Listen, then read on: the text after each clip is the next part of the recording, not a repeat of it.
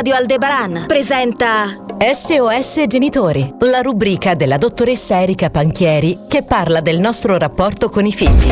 Buongiorno, buongiorno e bentrovata Erika. Buongiorno. Era tanta la voglia di sentirti che niente, ti volevo assolutamente mettere in onda alle 9.20. Meno male che mi tieni il tempo, guarda, vabbè. Meno... Eh, l'abitudine. È l'abitudine, sì, perché tutte le rubriche in realtà infatti le ho sempre alle 9.20. Allora, ma allora dimmi di che cosa parliamo quest'oggi, va? Allora, parliamo di dipendenza, mm. anche se lo so che se io dico dipendenza uno pensa ai grandi. Sì. Eh, perché invece... ti viene in mente, no? Eh, so- e invece no, abbiamo un taglio diverso. Ovviamente noi cerchiamo qui di fare divulgazione un po' in ottica preventiva, no? Quindi sì. proviamo a dare una lettura non, non, tanto della dipendenza classica come la intendiamo di, così al primo impatto, quindi pensiamo alla sostanza, pensiamo all'alcol, però ci sono tante altre dipendenze che intanto ci fanno venire in mente anche quelli un po' più piccoli. Sì. Pensa alla dipendenza da videogiochi sì. o da tecnologia, ok? Allora, e diamone una lettura un po' particolare, ov- ovvero eh, a volte l'oggetto della dipendenza diventa quasi una sorta di riempitivo. No? È una compensazione, sì. Brava, è una compensazione e in alcuni casi diventa anche proprio una via di fuga, uh-huh. cioè io non so stare con le mie emozioni negative perché non mi sembra lecito provarle, perché non sono abituato, perché ho imparato che eh, bisogna star bene, insomma alla fine quando arrivano a trovarmi non so come fare e faccio in qualunque modo mi venga in mente, che non è semplicemente distrarsi, perché dai quello lo facciamo un po' tutti, no? Sì. sei un po' giù vai a fare una passeggiata e distraiti un attimo, ok, non è quello, ma diventa veramente proprio strategico, una sorta di strategia di controllo emotivo per evitare del tutto l'emozione. Mm.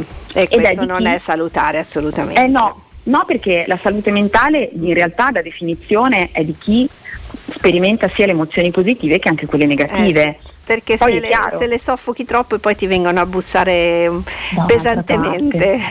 eh, tu le butti fuori a calci dalla porta ma loro ti rientrano dalla finestra e a quel punto diventa difficile tutta la, la questione. Quindi quello che è importante a livello preventivo, intanto è una cosa che già avevamo detto diverso tempo fa parlando di autostima, e cioè puntare sull'autonomia.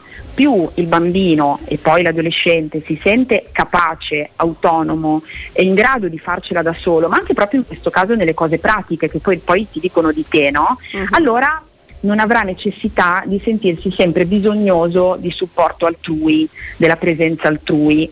Poi far da sola in realtà vuol dire anche essere in grado di capire quando è il momento di chiedere aiuto, eh? non, sì. non, non, vuol dire semplicemente rimanere da soli a cavarsela ad ogni costo da soli, però eh, riuscire a sviluppare una, una, dire, una personalità eh, abbastanza per quanto possibile sicura di sé e quindi del fatto che insomma di fronte alle sfide della vita ce la possiamo cavare e anche se ce la caviamo meno bene sopravviviamo lo stesso, sia alla frustrazione che alla rabbia che alla tristezza. E questa è la prima cosa. Sì. Ma ancora più importante di questo è trasmettere il principio, il messaggio secondo cui le emozioni negative sono ok. Mm. Poi. Facciamo del nostro per evitare che arrivino e per stare più possibile nel benessere? Sì. Facciamo il più possibile per cercare di liberarcene un po' prima? Mm benino, va bene, però di fatto è normale se a volte ti senti così, ehm, non è un problema se arriva a trovarti la tristezza, la rabbia o l'ansia, ehm, fa parte del, della vita normale e di conseguenza ci sono delle cose che possiamo fare senza dover incappare per caso in strategie meno funzionali. Perfetto.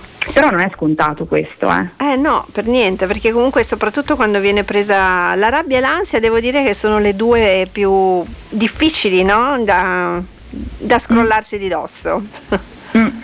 Sì, oddio, non che la tristezza, soprattutto a certi livelli, sì, eh. sia meglio, eh? Vero, però diciamo quella. che il genitore un po' perché magari fa fatica lui con le emozioni, quindi noi cioè, da genitori dobbiamo sempre, sempre chiederci ok, io vorrei insegnare questo a mio figlio e trasmettergli questo, ma io me lo concedo? O sono anche io una che mh, mm, non vede le emozioni negative tanto di buon occhio, quindi intanto sì. esame su di sé. Certo. Poi tendiamo a dire un po' perché facciamo fatica a vederli soffrire, dai non ci pensare, sì. eh, dai che poi passa, non essere triste, non piangere, non arrabbiarti.